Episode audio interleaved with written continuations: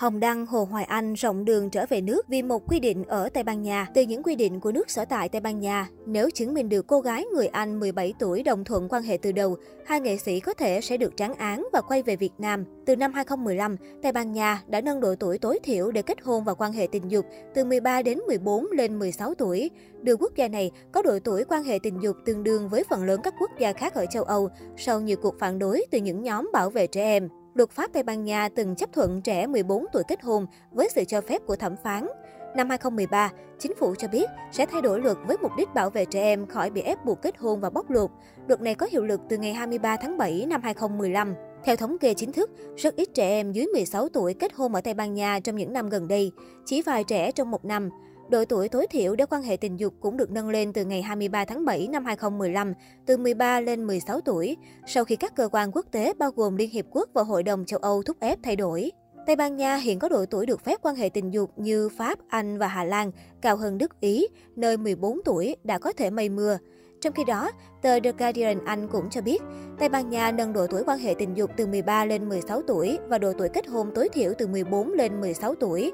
Sự thay đổi đã được Quốc hội Tây Ban Nha nhất trí về nguyên tắc vào năm 2009. Người lớn quan hệ tình dục với trẻ em dưới tuổi vị thành niên, dưới 16 tuổi, hiện phải đối mặt từ 2 đến 6 năm tù và lên đến 12 năm nếu họ thực hiện quan hệ tình dục bằng miệng hoặc giao cấu. Một ngoại lệ được đưa ra trong trường hợp quan hệ tình dục được sự đồng ý với người dưới 16 tuổi.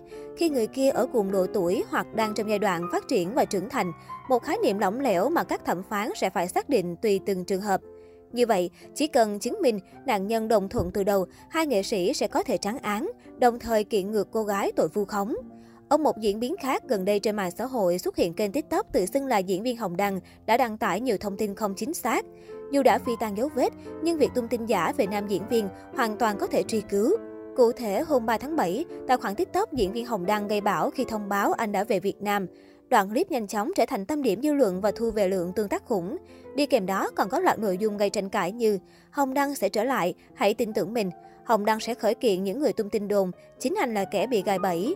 Đăng đang bị gài bẫy bởi người Việt chứ không phải Tây. Dù tự xưng là diễn viên Hồng Đăng, nhưng chủ tài khoản nhanh chóng bị cộng đồng mạng vạch mặt.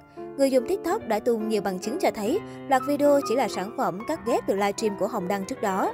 Bên cạnh đó, diện mạo của anh trong các clip được lan truyền rất khác so với hiện tại. Sau khi bị dân mạng phản ứng về tung tin giả, đến sáng 5 tháng 7, chủ tài khoản đã gỡ sạch nội dung liên quan đến Hồng Đăng. Phía này còn đổi tên và hình đại diện để né tránh dư luận. Trao đổi với thanh niên, luật sư Trần Viết Hà, công ty luật trách nhiệm hữu hạn một thành viên Nam Sơn, đoàn luật sư thành phố Hồ Chí Minh cho biết, hành vi này có thể bị phạt tiền đến 20 triệu đồng cũng như ngồi tù nếu người liên quan tố cáo. Cụ thể, vị này phân tích, người có hành vi tung tin giả, thông tin liên quan đến diễn viên Hồng Đăng hay Hồ Hoài Anh có thể bị phạt hành chính theo quy định tại điểm A khoảng 1, điều 101, Nghị định 15 năm 2020. Cụ thể, phạt tiền từ 10 triệu đồng đến 20 triệu đồng đối với hành vi lợi dụng mạng xã hội để thực hiện một trong các hành vi sau. A. Cung cấp chia sẻ thông tin giả mạo, thông tin sai sự thật, xuyên tạc vu khống, xúc phạm uy tín của cơ quan, tổ chức, danh dự, nhân phẩm của cá nhân.